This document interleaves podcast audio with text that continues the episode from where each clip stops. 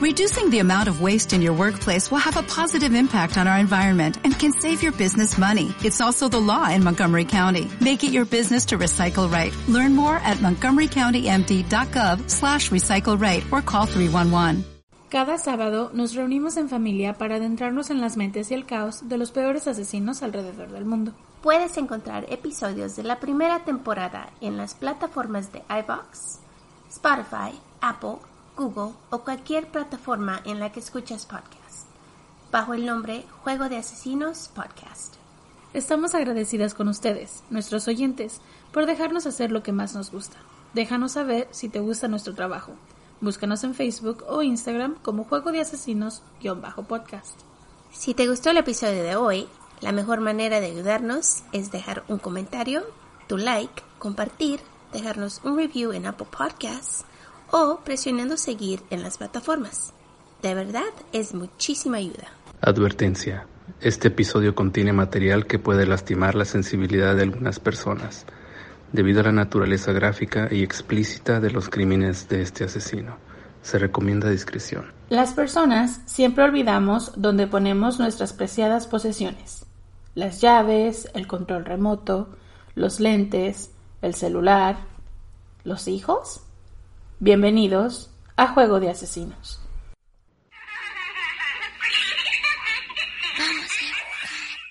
Familia, ¿cómo están el día de hoy? Hello. Hi. Esperamos que estén bien.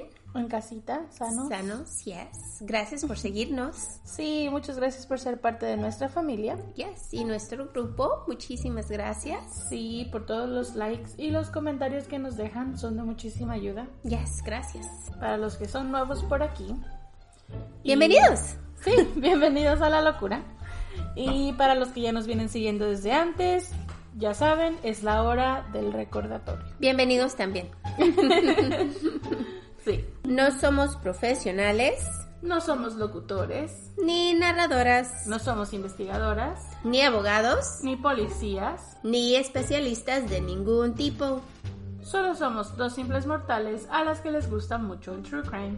Y hacemos muchísimo research para los casos que aquí se le presentan a ustedes. Usamos el Spanglish porque es lo que nos fluye. Este podcast es una combinación extraña entre true crime y risas. Y no, no nos reímos del crimen, Ni de las víctimas, no. Nos reímos de nuestros malos ejemplos, tonterías, mala pronunciación, Kiki, Marta. entre otras cosas. Si en algún momento crees que el true crime y la risa no van de la mano, No somos el podcast para ti. lo sentimos, de verdad no te vamos a gustar, No. créenos. No te vengas a quejar más tarde, te lo estamos avisando desde el principio. Yes, no te no vamos a vamos a hacer match, de No. verdad. No. Swipe left. Sí, lo sentimos, pero de verdad te agradecemos que hayas intentado y esperamos que encuentres el podcast de tu agrado, pues dentro de la plataforma en la que nos estás escuchando. Ya, así que muchísimas gracias a todos por escuchar y ahora nos toca saludar a Julián López, Ezequiel Nieto, Lore Esinos, Aaron LR, Margarita Carcaño, Enrique Surión, Beto Gamboa, Matías Medina Pardo, Clara Luz Robert Lerma. y Andrea Ancejo. Ujú, muchas gracias a ustedes por escuchar y por ser parte de nuestra familia. Sí, muchísimas gracias por ser parte de este grupo, Yes. Que nos la pasamos muy divertido. Yo creo que sí. Ahora le, ahora le puse unas cosas raras ahí. Ojalá se les hayan gustado. Unas fotografías muy extrañas. Right, ¿y ¿miraron el video? Ese video.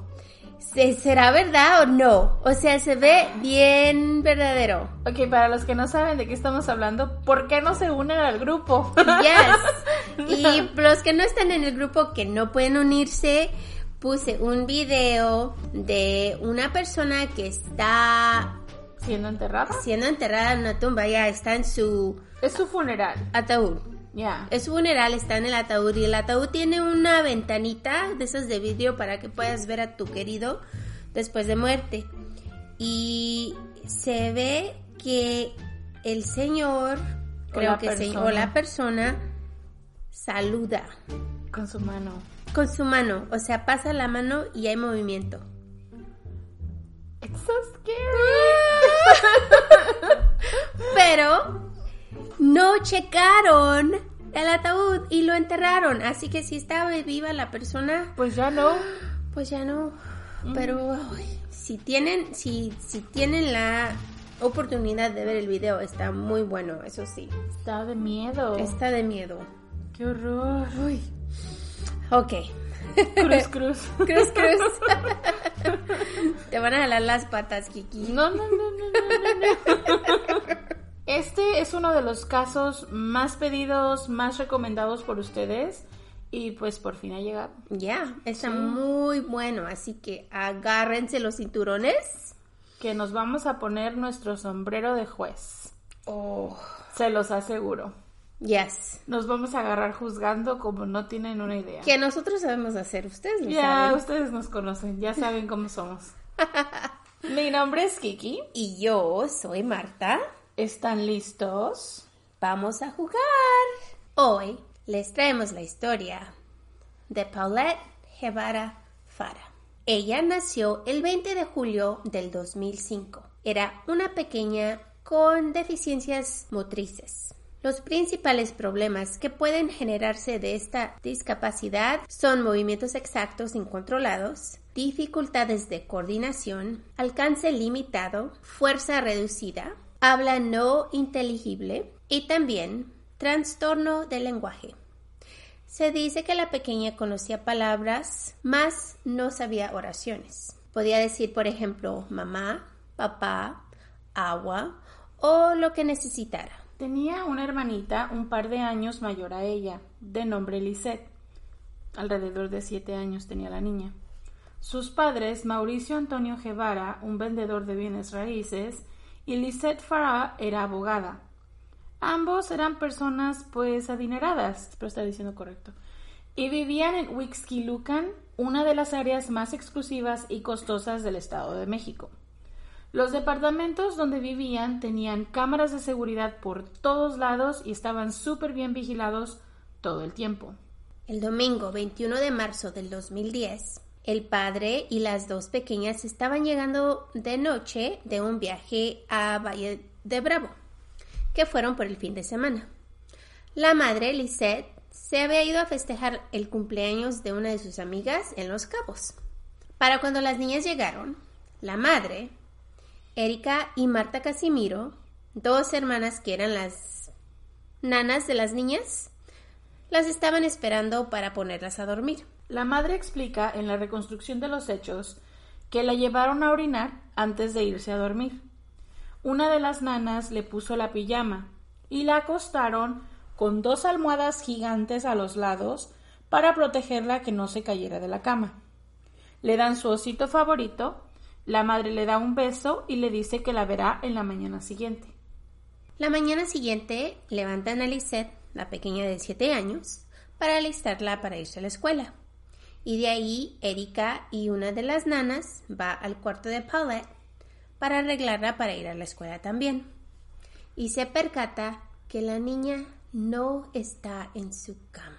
Pero no piensa mal, pues la niña solía levantarse y hacer otras cosas, como ir a tomar agua y así. La nana va al cuarto de los padres que está justo a un lado del cuarto de Paulette. Se percata que el padre de la niña no está, pero tampoco le es extraño porque la niña a veces se enfermaba de noche y se iba al cuarto de sus papás, y si se ponía muy enferma, los papás la llevaban al médico. Entonces ella creyó, bueno, quizás la niña está muy enferma, se fue con sus papás, se puso demasiado malita y la han de haber llevado al hospital. De repente el padre llega y la niña no está con él. Entonces la nana le pregunta, pues ¿dónde está la niña? Y él no sabe. Le pregunta a la madre lo mismo. Entonces las nanas entran en pánico y comienzan a buscar la niña desenfrenadamente por todos los lugares posibles en los que la niña podría estar. Y los padres no aparentan ninguna reacción. Solo están tranquilos. Quizás buscando, pero no llevan prisa. Incluso ellos no llaman a la policía. Es la hermana de Mauricio la que hace el reporte. O sea, la tía de las niñas. Las nanas, cuando están cuestionándolas, ellas dicen, nosotros cuando nos dimos cuenta que la niña no estaba ni con su papá ni con su mamá, pues nos volvimos locas, poniendo el lugar de pies a cabeza, o sea, tratando de encontrarla, buscando en todos los rincones donde la niña se pudo haber metido. Y los papás estaban muy tranquilos, la mamá tomándose un café, fumándose un cigarro y el papá pues abrió dos, tres puertas y ah, no está y ya.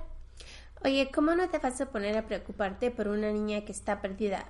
Si la niña no tuviera problemas mentales, igual te daría mucho susto, ¿no? Que la niña no estuviera ahí. Bueno, ya, estás hablando de una niña con discapacidad y aparte es una niña de cuatro años. O sea, independientemente de que si la niña tenía o no tenía una discapacidad, si te preocupas. Es una bebé, de cuatro, años. Es muy chiquita como para que no la encuentres en tu casa. Y para que no la busques como padre, eso se me hace muy raro, ¿no?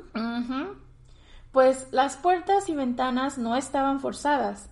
Además, con toda la seguridad que había en el lugar, es casi imposible que alguien saliera o entrara sin ser visto. Y los perros que tenían en la casa jamás ladraron. Los vecinos no escucharon ni vieron nada. Entonces, pues no hay nada en realidad que muestre qué fue lo que pasó con la nena. Cuando la policía llega, obviamente tratan la escena como si fuese un secuestro, porque esta familia tiene dinero y de repente la niña desapareció de su cama. Entonces, a la policía se le hace le hicieron creer o se le hace fácil creer que esto es un secuestro. Sí, o sea, se hace fácil creer eso, pero si no encontraron ningún nada en las cámaras ni nada, eso es muy raro, ¿no? No encontraron señales de que la niña hubiese sido secuestrada. Aparte que la niña no estaba en la casa. Trajeron perros. En los Estados Unidos son canines, que son perros que están entrenados para encontrar rastros de, pues están entrenados para encontrar rastros de niños o de personas, de drogas, o sea, depende del, del animal, pero son muy, buen, muy buenos perros y pueden encontrar muchísimas cosas. Y esos los agarraron y los pusieron por todo el departamento, pues, y no mostrándole la esencia de la niña para ver si la encontraban y los perros, pues, no, no podían encontrarla, no sabían qué había pasado. Pues esta desaparición hizo un montón de revuelo en los medios no solo los mexicanos, porque todos los países se estaban enterando de lo que había pasado con esta niña. Estaban consternados al saber qué pasó con una pequeña de cuatro años. Su tía se encargó de llenar toda la ciudad con carteles y boards pidiendo ayuda. O sea, toda la atención que los padres debieron haber hecho lo estaba haciendo la tía de la niña. Hmm. Los carteles decían Ayúdame a regresar a mi casa. Me llamo Paulette tengo cuatro años, tengo discapacidad motriz y de lenguaje. Presento cicatriz en la espalda del lado izquierdo. No puedo valerme por mí misma, necesito a mis papás. Lisette, la madre, dio muchas entrevistas en las cuales pedía al secuestrador que por favor regresara a su niña. Pero las entrevistas pues no se le ven ni llorando, ni estresada, ni mostraba ningún tipo de preocupación por la niña. Era casi imposible para las personas empatizar con ella. O sea, pues pienso que no todos reaccionan de, la misma manera. Pero como madre, a pesar de que tu niña está, no está ahí, o sea, algo, ¿no?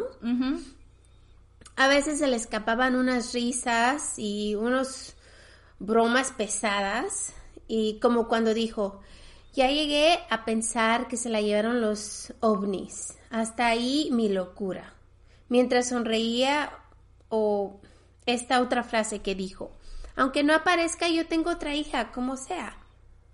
What? Estos comentarios hicieron que la prensa y el público se viniera encima de ella. La gente no lo tomó muy bien. No era la madre afligida que todos esperaban. O sea, nosotras sabemos más que nada las risas que ah, ustedes nos conocen. Pero si fuera mi bebé, no. No, es, es extraño porque, ok, muchas de las veces los... Todas las personas reaccionan diferente cuando hay un tipo de estrés o un tipo de trauma o incluso cuando pierdes a un ser querido todas las personas tienen una forma diferente de actuar cuando este tipo de cosas suceden, pero eso no significa que cuando se te pierde tu niña,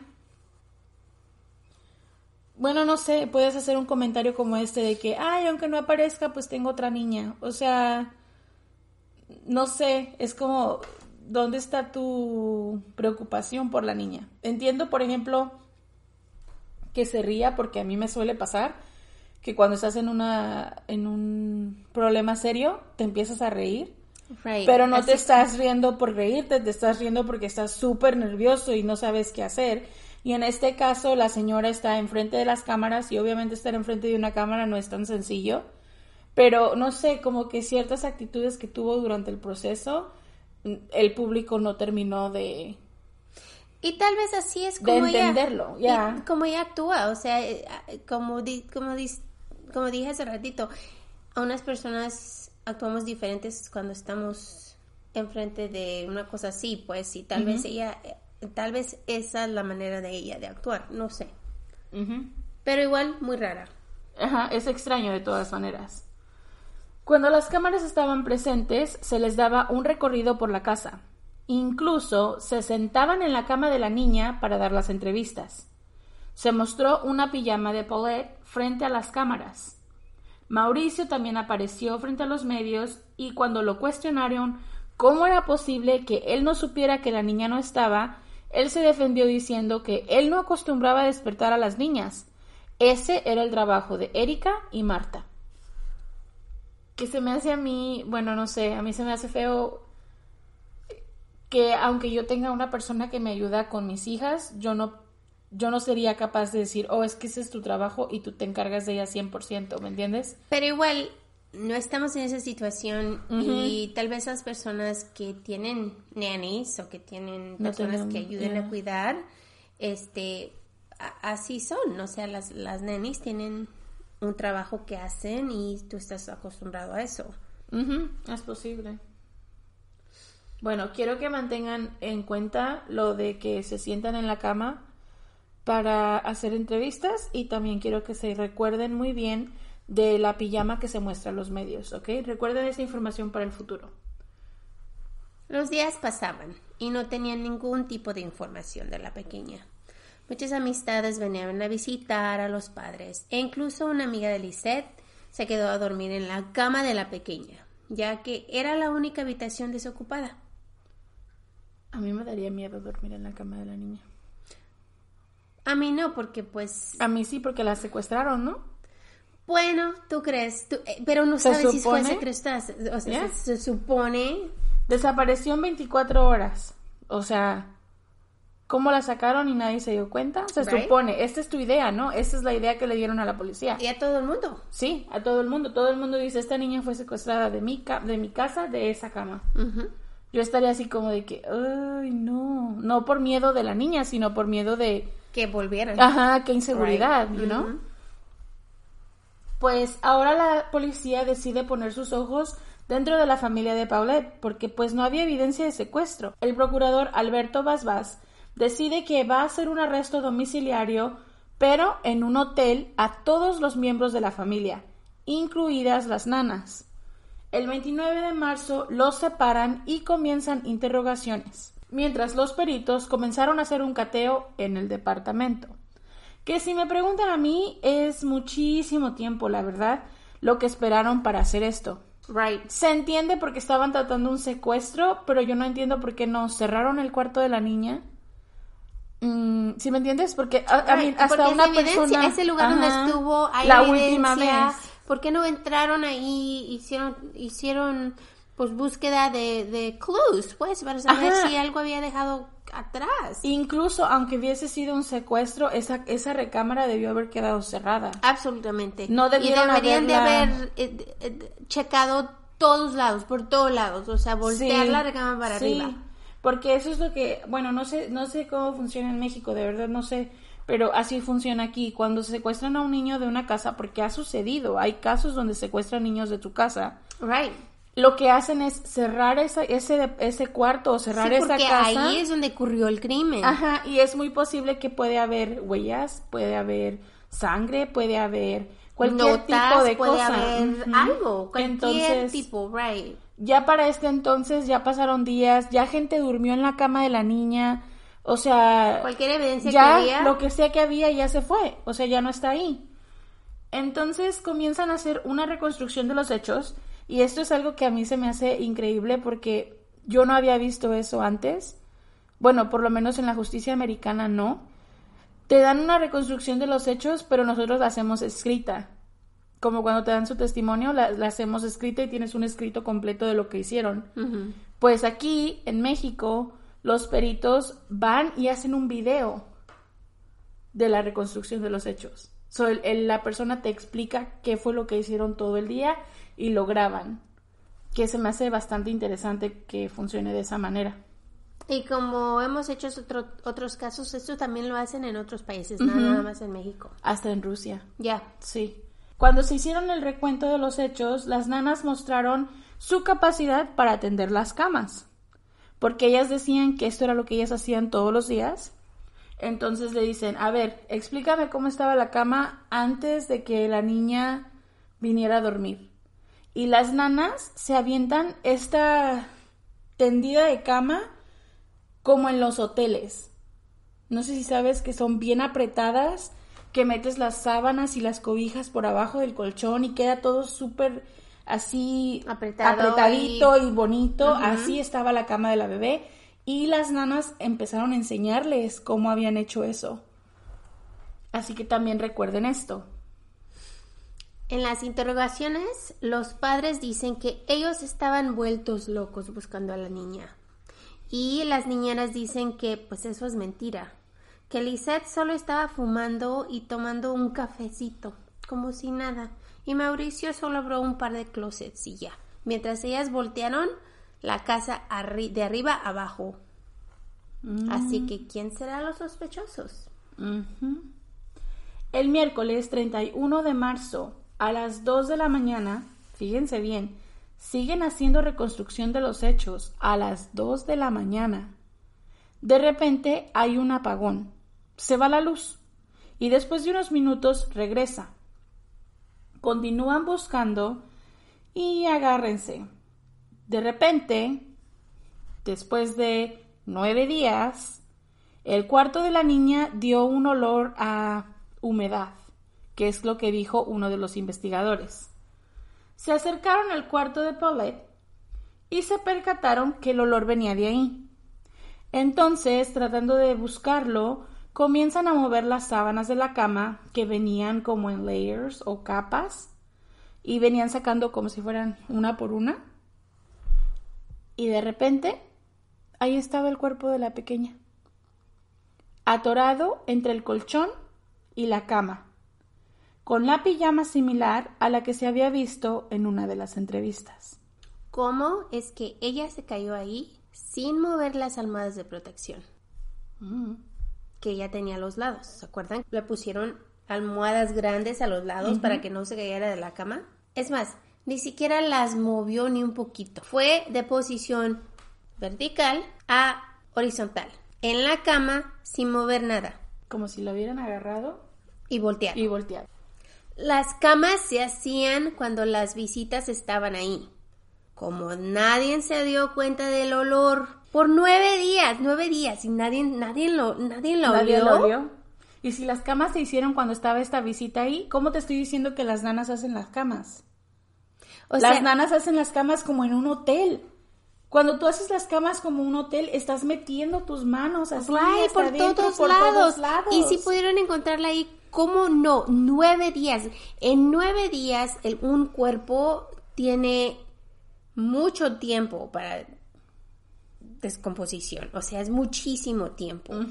Y ustedes saben que en unos días el cuerpo va a empezar a oler. Más si está sin congelar o enfriar, como sea. O sea, va a oler. Sí, tiene que oler. Las niñeras estaban sorprendidas. Ellas se aseguraban que habían, habían cambiado la cama más de una vez y la niña no estaba ahí.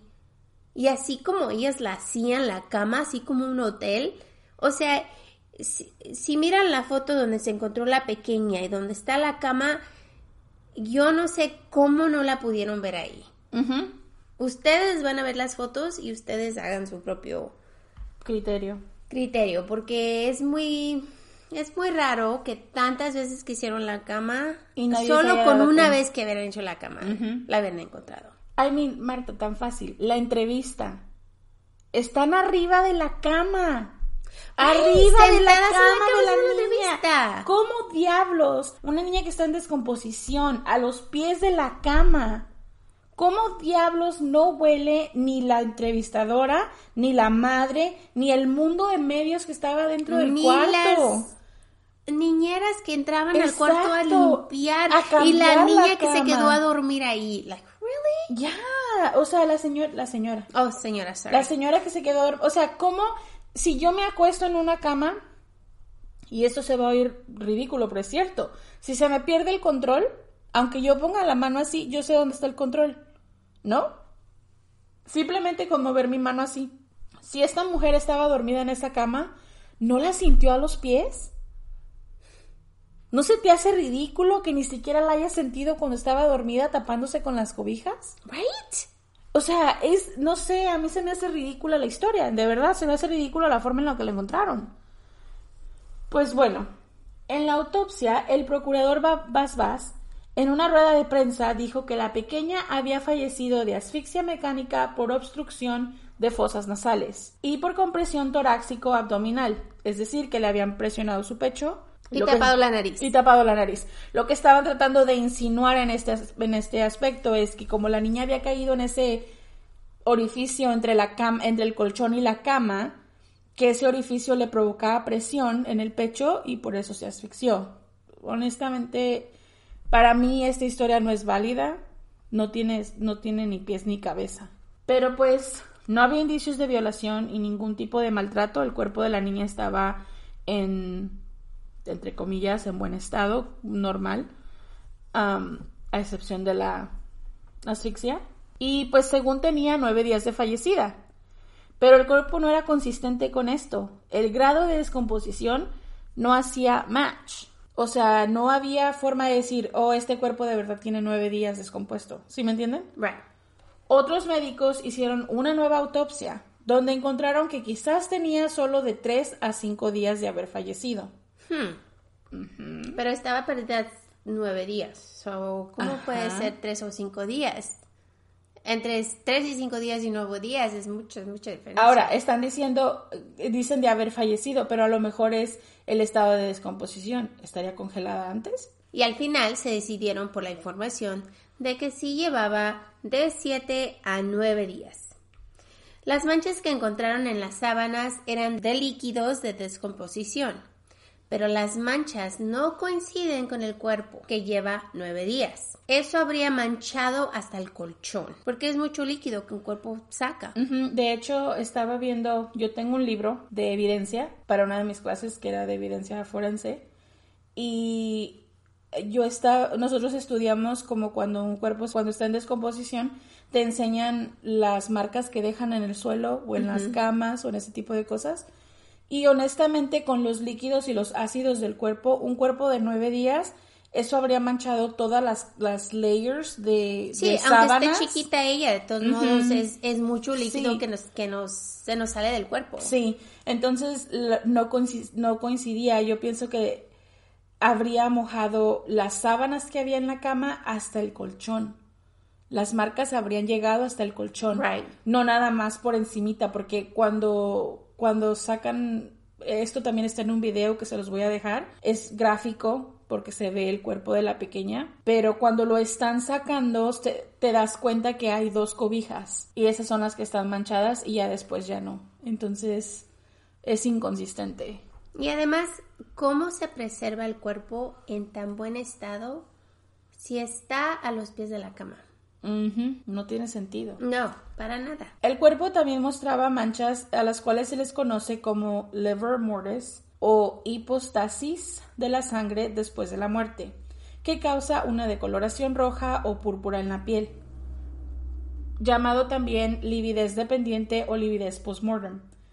Es como un, es un estancamiento de sangre porque cuando tú mueres la sangre deja de fluir por el cuerpo y se estanca en un solo lado. Entonces las manchas que tenía esta bebé si ella de verdad hubiera quedado atorada en la cama de lado, como dicen, pues las manchas, estarían al lado. Ajá, estarían en ese lado donde la niña quedó. Right. Pero las manchas que la niña tenía estaban en sus rodillas y en su rostro y un poquito en su barriguita, como dando a entender que la niña había estado en posición fetal. Entonces, ¿cómo explicas que la el liver mortis está en posición fetal, pero la niña la encontraron entre medio de la cama. Ya, porque si la ven en la foto, la niña está pues como estiradita al lado de la cama en los pies, Ajá. pero está al de lado.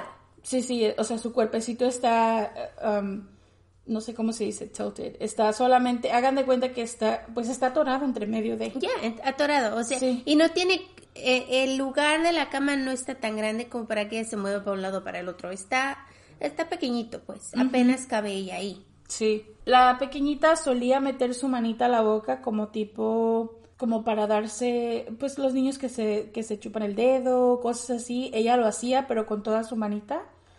Y así fue como la encontraron. En, cuando encontraron su cuerpo en descomposición, su manita aún estaba dentro de su boca. La Procuraduría creó una página llamada Transparencia Caso Paulette, intentando excusar los hechos, diciendo que el clima de la habitación era frío y que al, al estar envuelta entre muchísimas sábanas, pues se preservó el cuerpo. Ujú. Y les quiero decir que esta página ya no existe. Am, solamente quedaron fotografías. Pero también, si un cuarto está frío, ¿ok? Tiene que estar muy frío. O sea, un cuerpo tiene que estar muy frío para no empezarse a descomponer. Y a mí lo que se me hace, les voy a decir la verdad, se me hace ridículo, es que quieran jugarle el dedo en la boca a los mexicanos y decirles, miren, esto es lo que les estoy diciendo que pasó y ustedes lo tienen que creer. Porque esto no viene de cualquier persona, viene de la Procuraduría de México. O sea, es la autoridad y les están diciendo a ustedes, miren, yo les estoy diciendo que la habitación es fría y yo les estoy diciendo que las sábanas preservan el cuerpo. No me interesa si ustedes saben o no saben. Es lo que pasó y ya. Y dedicaron una página de internet completa a esto.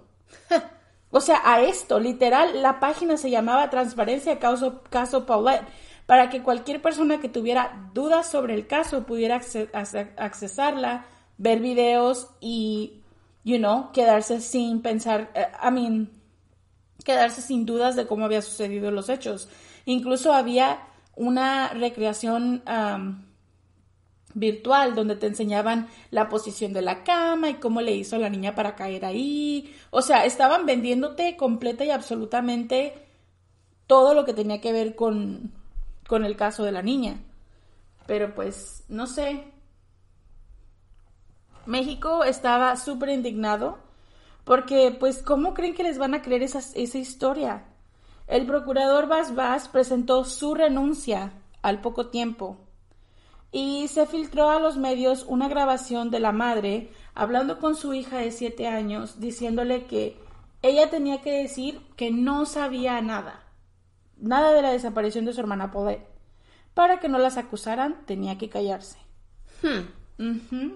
Al poco tiempo, Mauricio salió a los medios a decir que su esposa era responsable de la muerte de la pequeña y comenzó un circo mediático donde se echaban la culpa uno al otro. Hicieron dos funerales y tuvieron que ser por separado debido a que se llevaban tan mal. Y al final, después de siete años, deciden cremar el cuerpo de la niña y ahí se cerró el caso. Después de siete años dijeron, ah, no sabemos qué le pasó. Ok. ¡Wow! ¡Qué historia! ¿Cómo que.? ay, es que yo no puedo creer. O sea, Se culpa uno al otro y tienen dos funerales para la bebé. ¿Really? y al final lo, Qué lo- tontos. y al final lo hicieron como, ¿cómo se dirá ruling? Al, al final dijeron que fue accidente. Oh, claro que sí. Sí, sí, o sea, en los, en los, en el caso, cuando ustedes buscan el caso, es la bebé murió accidentalmente y se asfixió y ya. O sea, no es asesinato, no es ningún tipo de foul play, nada. Todo es como o era un accidente nada más. Pero pues a mí la verdad no me a mí no me cuadra. Siento que es de esos casos que que nunca se van a resolver porque los padres están uno al otro y, ninguno le importaba. Dinero, hay dinero de por medio. Entonces, la verdad, pues no sé. Hay varias teorías sobre este caso. Una de ellas es que la mamá tenía un amante.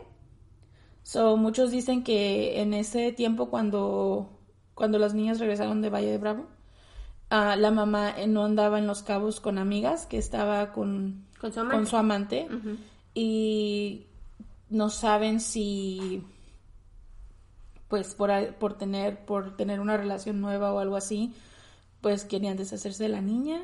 Pero a mí esa no me cuadra porque pues tienen a la otra niña Right, entonces, deberían de haber deshecho de las dos y no, esto no funciona. Ajá, por eso esa teoría pues no, como que no me...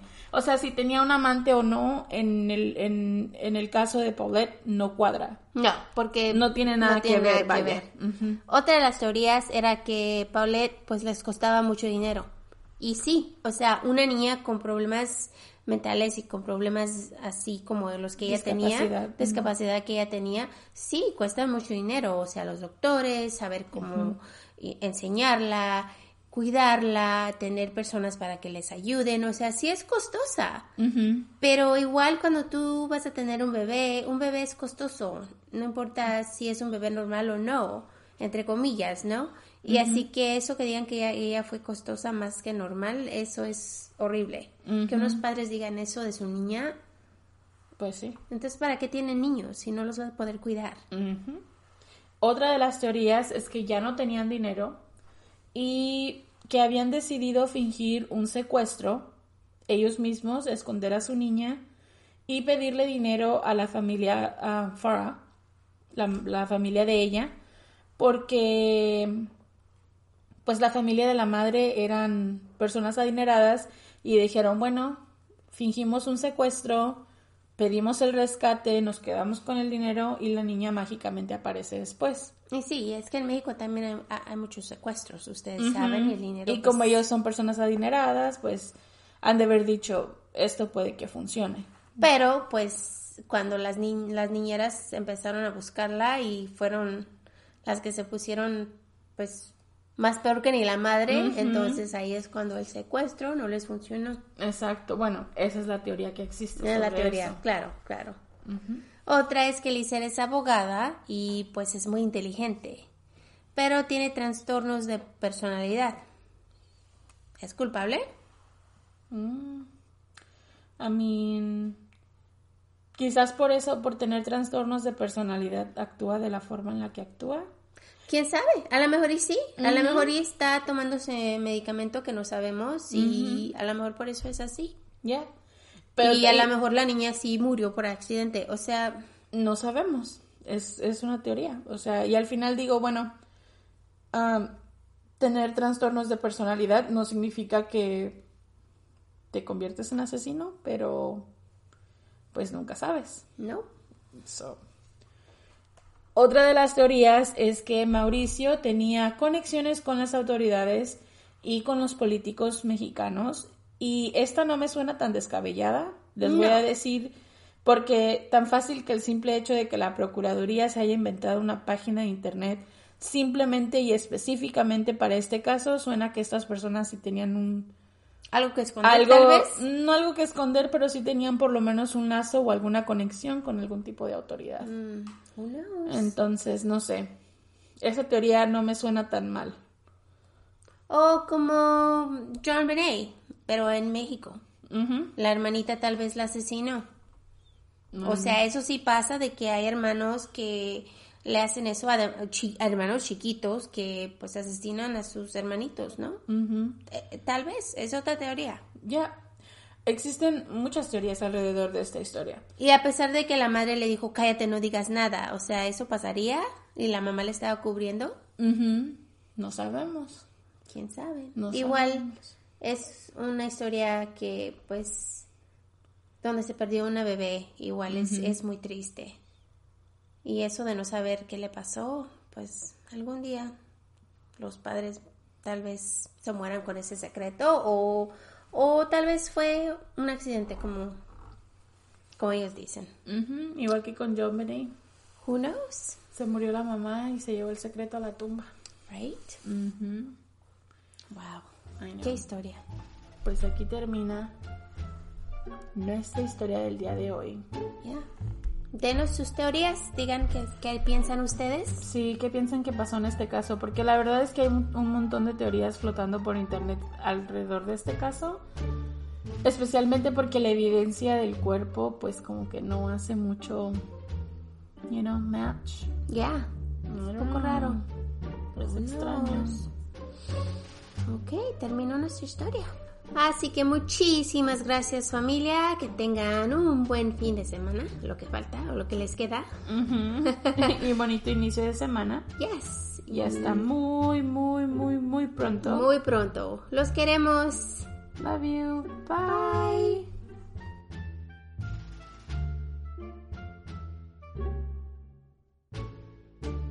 As a new Western Union customer, you can enjoy a $0 transfer fee on your first international online money transfer. Send money to your family and friends back home the fast, easy, and reliable way. Visit westernunion.com or download our app today to get started, and your first transfer fee is on us. FX gains apply, not available for credit cards and transfers to Cuba. Services offered by Western Union Financial Services Inc. and MLS 906983 or Western Union International Services LLC and MLS 906985.